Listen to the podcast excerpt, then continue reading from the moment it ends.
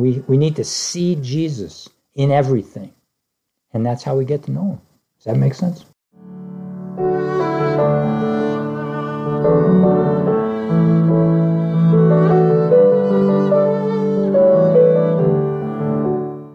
Welcome, listeners. Uh, my name is Matthew Colehep. I'm pleased to be a guest on the podcast that they might know.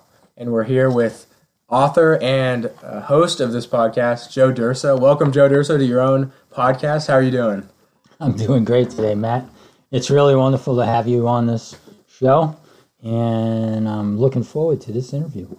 Yeah, I'm honored to be on here, um, to have read your book, and now to be able to ask you all the questions that have been burning in my heart to ask you. So let's just get right into the book. Today we're looking at uh, chapter six of your book, The Jesus You Need to Know. And this chapter is titled Jesus' Defining Hour The Definition of God's Love.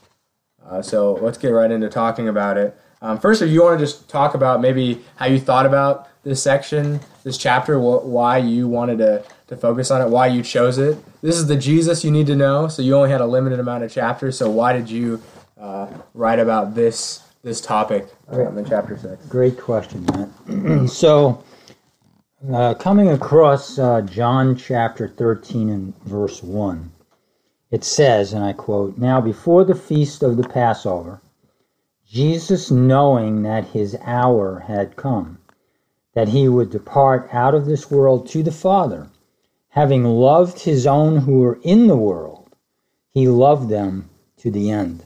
You know, it's it's the thing about scripture and really anything in life. You know, you can just pass over things, pass over words, and not give it the thought that it really deserves. And when it comes to a book written, inspired by Almighty God, by which everything is created, running over words, well, it may be a human thing to do, but it's it's it's not getting the most out of what we should. You know, the most is in there uh, getting the most out is really important. So, in this verse, you know, I've thought about it and read it so many times. And this one thing, knowing that his hour had come. You know, you can just run over that and not even think about it. But uh, I thought about it. And, you know, what does it mean, the hour? And is it is it just 60 seconds inside of a, in 60 minutes inside of an hour? You know, is it just talking time, you know, or is there much more meaning in, in the hour?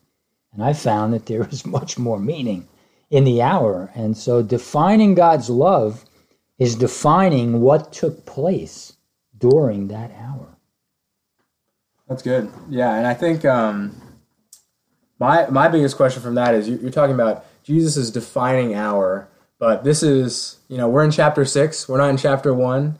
You know this was took place at the end of, of most of the gospels that were written about jesus' life so um, how, what do you maybe just briefly what is it what would you just say if someone asked you what does it mean that this is jesus' defining hour um, that you talk about which is from the garden of gethsemane all the way to the cross uh, what would you say okay this is why it's a defining hour because um, yeah, how, how should we think about that? How should we think about that maybe for the rest of your book and the rest of Jesus' life and the rest of what he did on earth is how can we think of this as this is the defining hour of his life? Okay, great question, Matt.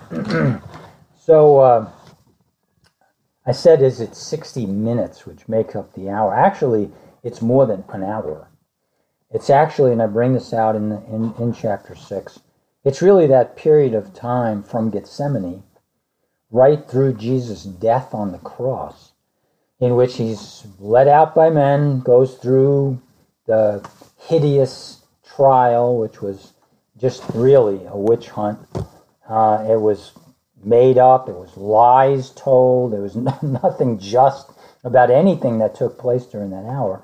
And leading up to the cross was really man's part of rejecting the Messiah, the one sent by God the Father, um, to fulfill his plan to save men from the penalty and the presence and the power of sin. Um, and that was leading up to the cross. But actually, the last three hours, because he hung on the cross for six hours, but the last three hours on the cross was that time when God the Father took out on the Son what we would have taken an eternity to pay. You know, everything about the gospel, everything about the cross, everything about God as recorded in the Word of God is incomprehensible to the human mind. And by the way, that's a big factor in believing that the Bible comes from God.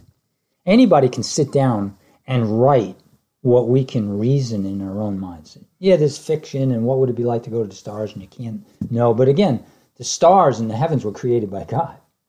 Everything miraculous, everything bigger than you can even comprehend. You know that that has a divine or origin. And all the concepts throughout the Bible in this defining hour boggles the mind to think about it and the way it's spoken about in, in the scripture. So, my first basic primary answer to that question is this defining hour is defined by a sacrifice that cannot be comprehended. That's good.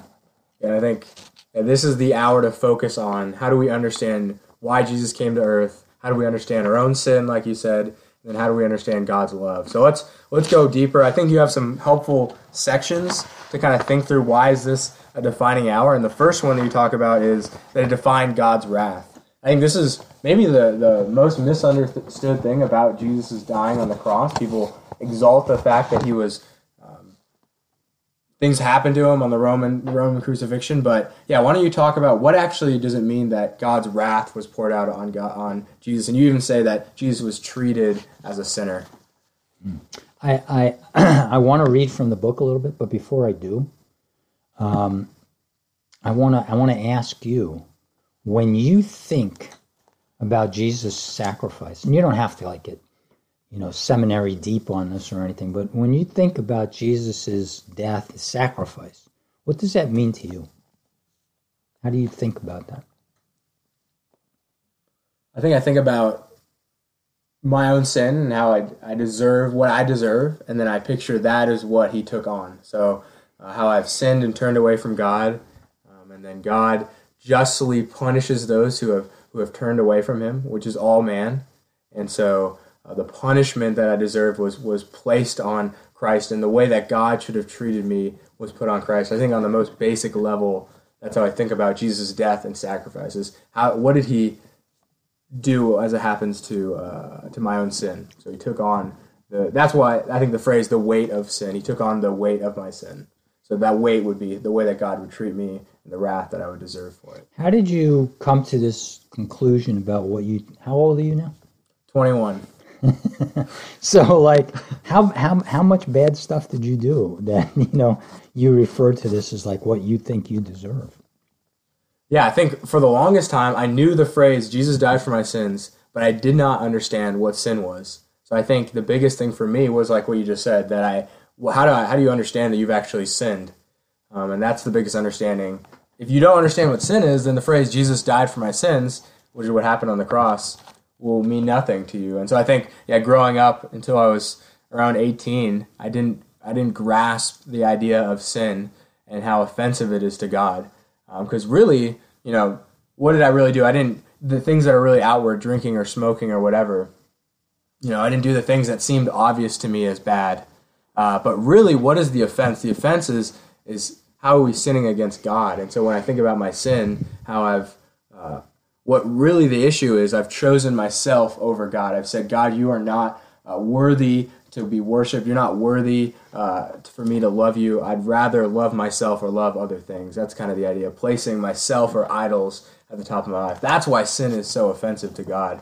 And so when you think about it that way, um, turning away from God, spitting in his face, really, uh, rejecting him, um, like those who rejected him and crucified Jesus. That's how I think about a sin, and in that in that context, that's why Jesus dying for my sins means something.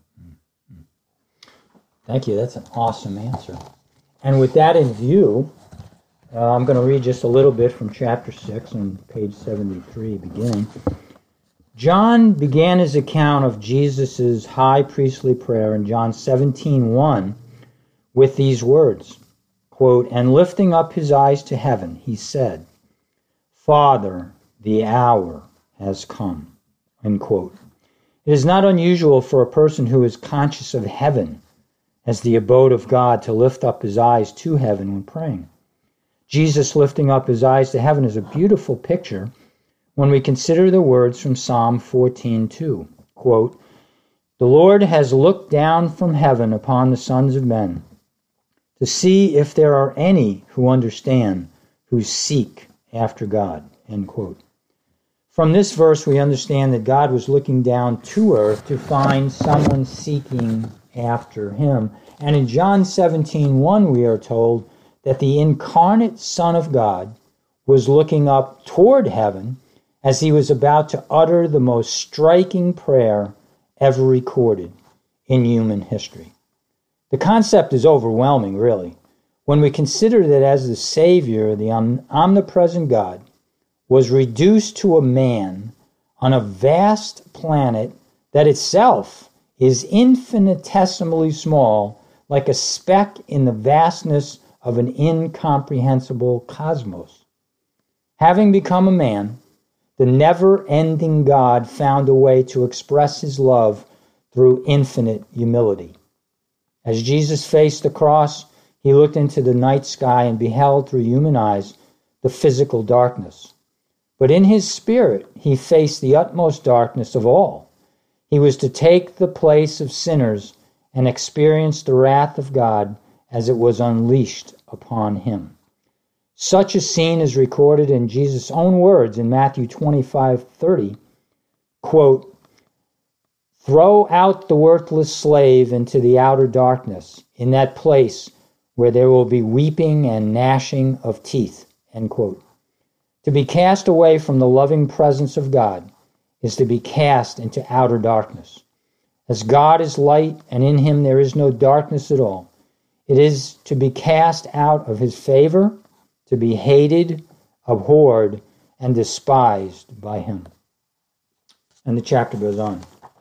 So, defining the love of God, defining the compassion, the mercy, the forgiveness, the justice of God is, is expressed in this picture of God the Son, who is in an eternal and perfect loving relationship with God before time was created, in an eternal state.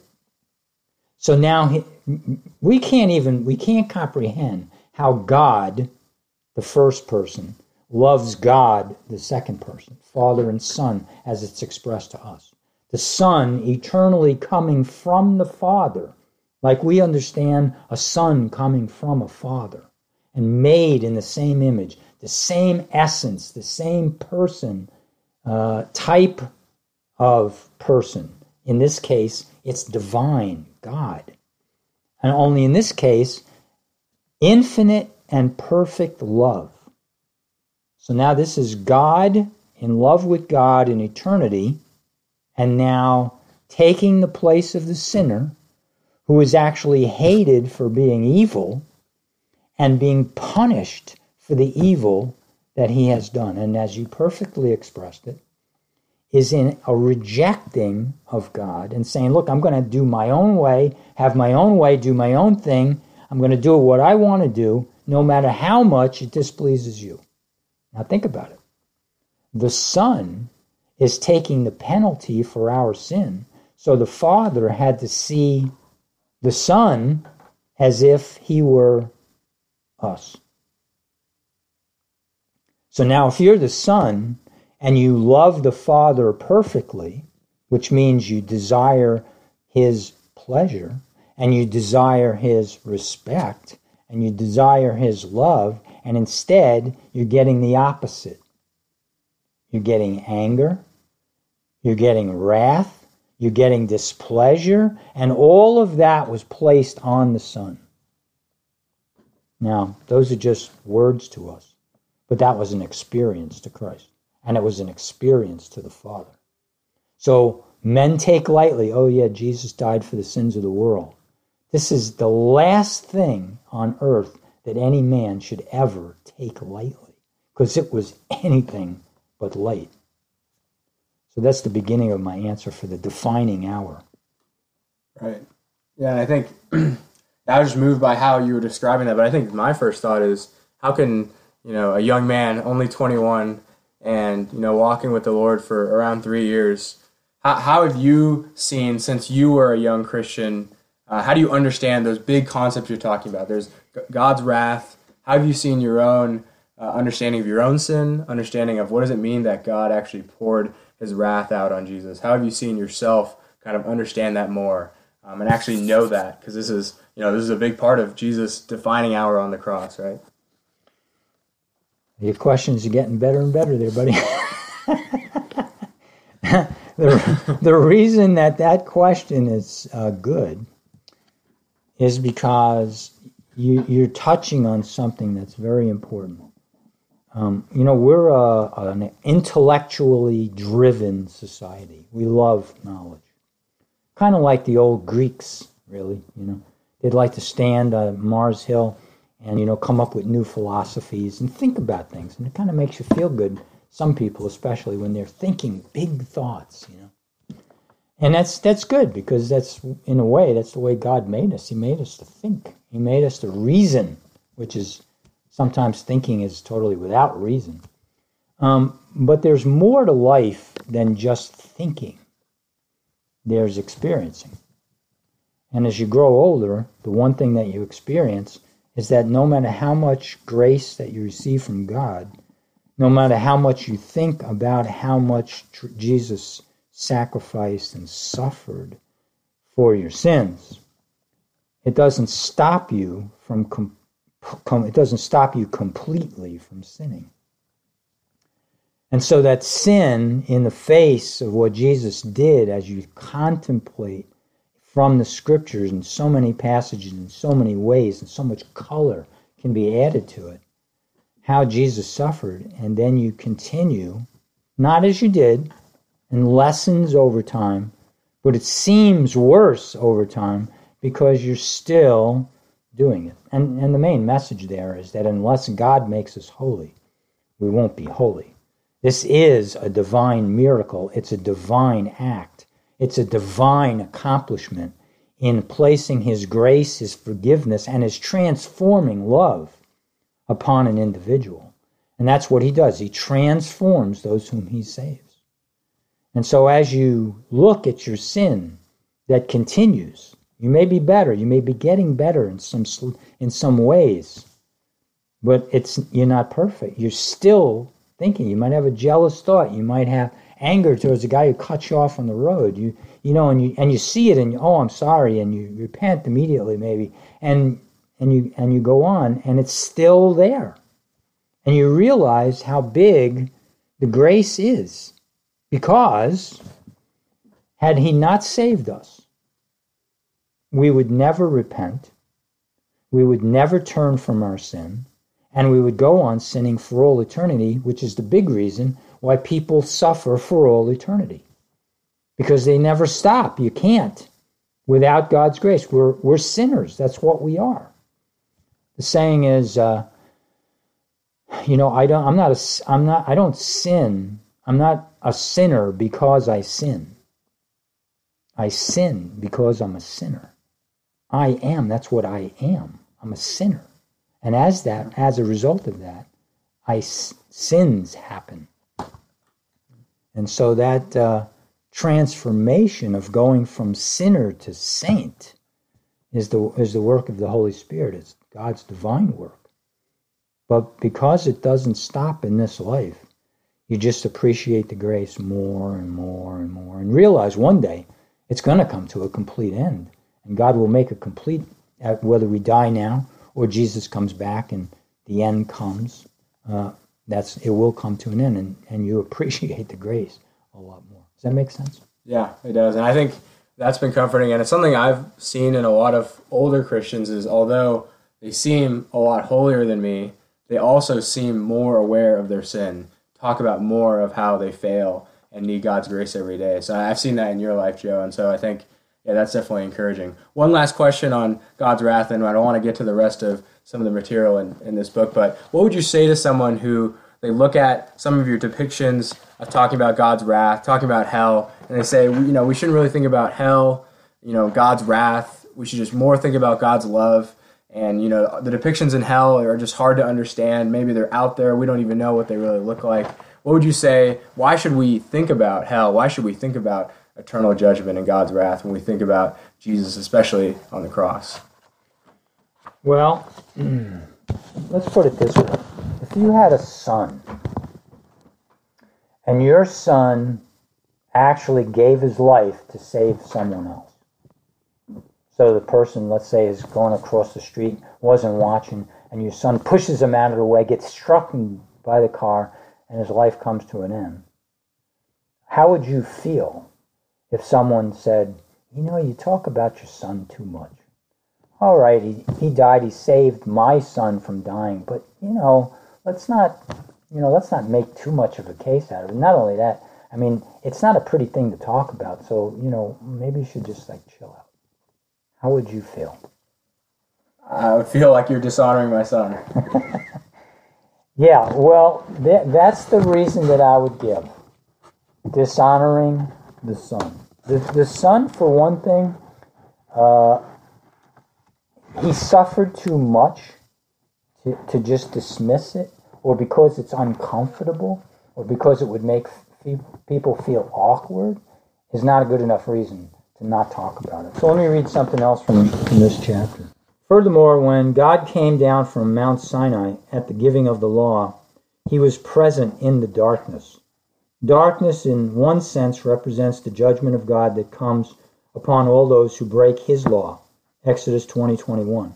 What irony it is that Jesus, the, ex- the eternal God who alone is worthy to be praised, should be treated in so worthless a way as to be thrown into the outer darkness, that place where there is weeping and gnashing of teeth.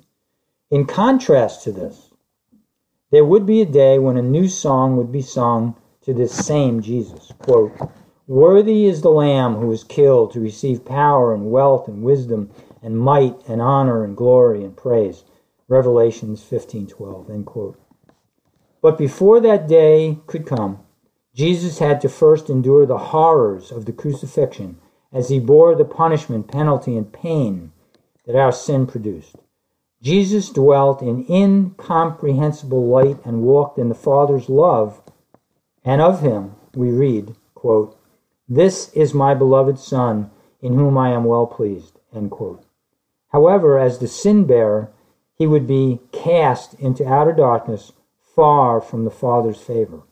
The Bible records his cry, quote, Do not remain far away from me, for trouble is near, and I have no one to help. End quote. Psalm 22, 11.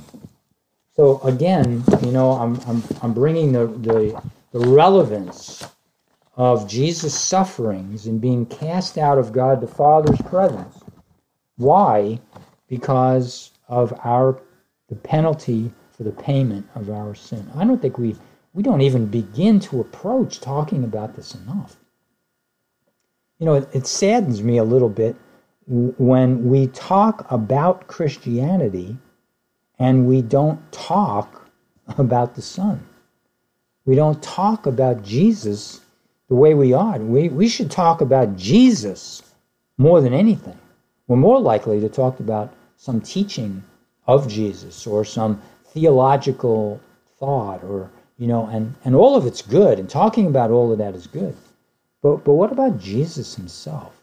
How he lived, how he died, how he loved us, how he forgives us, all of that. How he, how he interacted with people. We have four gospels in which he interacted with people, and we can see how he behaved.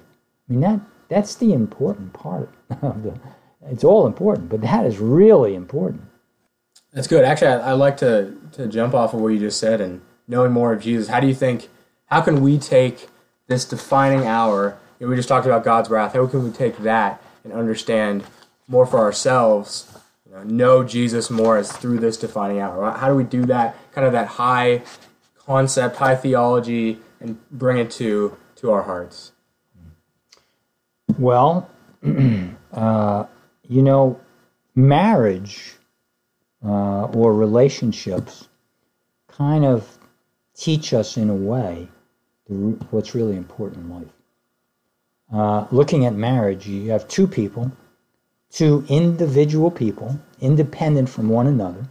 They grow up, maybe they don't even know each other until they're in their 30s or 40s, and they meet and they, I don't know, they just hit it off. They start to like one another, want to spend time together, and then they decide, well, let's make this a commitment and let's get married and live together the rest of our lives.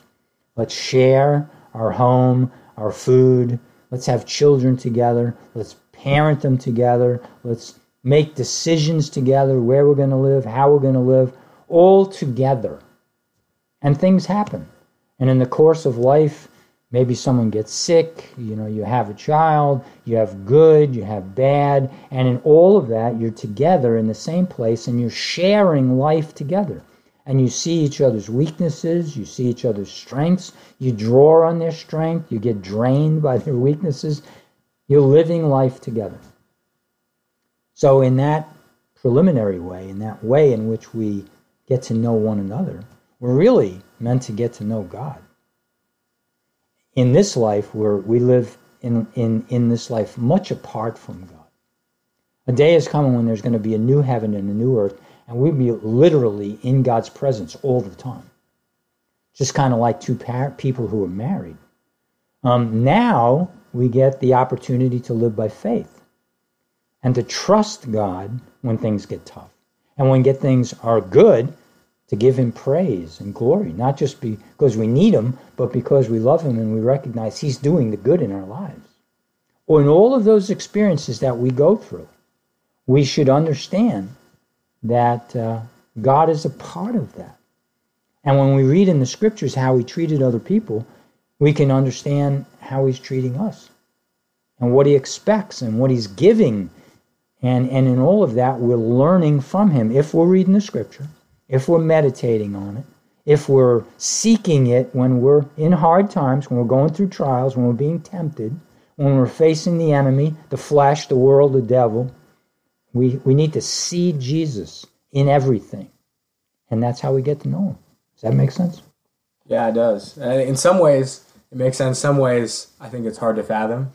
I think one, my friend recently told me that, that he sees the way he sees Jesus, it feels really vague, and he wants more and more to be clear and clearer that he can know Jesus more and more. That's really the aim, the end of our lives, to be with him in eternal life and to know him fully. But in this life, we should feel we don't know him fully. Um, so I think that's as we continue on talking about these different sections. I think that's kind of the aim we'd love for our listeners to just think about: is do you really know Jesus, or is this just information we're going over? And I think that's really more of what we want to see: is do you really know uh, Jesus in these ways? But um, so let's continue on. Um, kind of jumping back into the book. The second section you talked about is uh, false religious worship and you specifically call out the Pharisees in Jesus' time who worshipped doing these practices, you know, the temple, the glorification of the temple. Um, but how do we take, how does that apply to us in, in this age? How do we look at the world in this age? How does Jesus, what he did on the cross, have anything to do with kind of the false religious worship you see now? Well, again, another great question. so let me uh, start with this uh, opening uh, uh, way I started in this section. Quote, there was an hour, a moment in time when Francis Scott Key stood awe at what his eyes beheld, and his words recount his thoughts. Quote, Oh, say, can you see, by the dawn's early light, what so proudly we hailed at the twilight's last gleaming, whose broad stripes and broad stars through the perilous fight while the ramparts we watched were so gallantly streaming. And the rocket's red glare, the bombs bursting in air, gave proof through the night that our flag was still there. Oh, say, does that star spangled banner yet wave o'er the land of the free and the home of the, of the brave? Francis Scott Key beheld the uncommon valor as the men of Fort McHenry sustained bombardment throughout the night, but would not surrender. Their character as they stood in harm's way was like a beacon of light to an act of bravery. Such men stand head and shoulders above those of us who have been never had to face the brutality of war. There are countless memorable events in history that stand out far beyond the mundane occurrences of our normal lives. One event stands out infinitely further than all unforgettable events. And Jesus made note of that particular moment when he said, Father, the hour has come. So I read that because I want to I want to understand that Jesus was heroic. He was brave. But equally he was true. He spoke truth. So when he confronts religious leaders, when he confronts religion, which is not true, which is fake, which is false, he's not doing it to be cynical or critical or cruel. He's doing it to make the truth known. So, like you made that comment a minute ago, a bit ago, when you were talking about, you know, what your friend, how he sees, well, that wasn't the one, but the, the one about the question that you asked me about re- religious people. Why, why is it that, you know, you're talking about, you know, Jesus' sacrifice, or the blood? Um, I actually sat next to a man. We were on a on a board one time. We were we were talking, and this was another minister at, at the university, and he was and he was saying how that Jesus' sacrifice was a way of child abuse. It was the divine Father being cruel to the divine Son. I mean, there's incredibly bad ways of looking at at, at the Bible and at religion. And, and this is what Jesus confronted when he was a man. He confronted religion that didn't have the heart of God in view. Why did the religious leaders, out of jealousy, make sure that the Romans put him to death? So, why it is that the religious leaders did this is because they're false. Um, you know, Jesus said in chapter 10, you know, that there's hirelings. They come for pay. They're not coming because they love Jesus. They're not coming because they've been born again, they've repented of sin. They're coming because it's what they know to do. They come for a variety of reasons, but at the end of the day, they're not real disciples of Christ. They're not real religious leaders who have Christ desires at the bottom of their motivations and uh, the intent of their heart. Now, I'm not saying this because I'm judging anyone in specific. I'm saying this because Jesus said it. I'm saying because Jesus, throughout the Gospels, confronted the religious leaders of his day, as John the Baptist did. John the Baptist looked at the religious leaders of his day and said, Who told you to flee from the wrath to come? Who warned you to flee from the wrath to come? Jesus said to that day, John was the greatest of all the prophets. He was the greatest of all the men. Why? Because he, he loved the appearing of Christ. He was the prophet who heralded the coming of the Messiah. Not all men who wear collars and who stand in churches and who represent Christ actually represent Christ. Jesus said in Matthew 24, Many will come in my name and saying, I'm here, I'm here. Do not follow them. So that has to be a warning that has to go out. You don't just go to church and because it's under the umbrella of Christianity, that that means it's a Christian church. No, no. There has to be a whole lot more depth. First of all, you have to get to know your Bible. You have to get to know what you're looking for. You have to get to know a person who sees and understands Jesus Christ in truth. And when they're following Christ, then it's okay to come alongside and follow with them. Does that does that make sense? Yeah, I think that does. I think yeah, the more I've seen, people would say when I was younger, "Wow, I could see myself."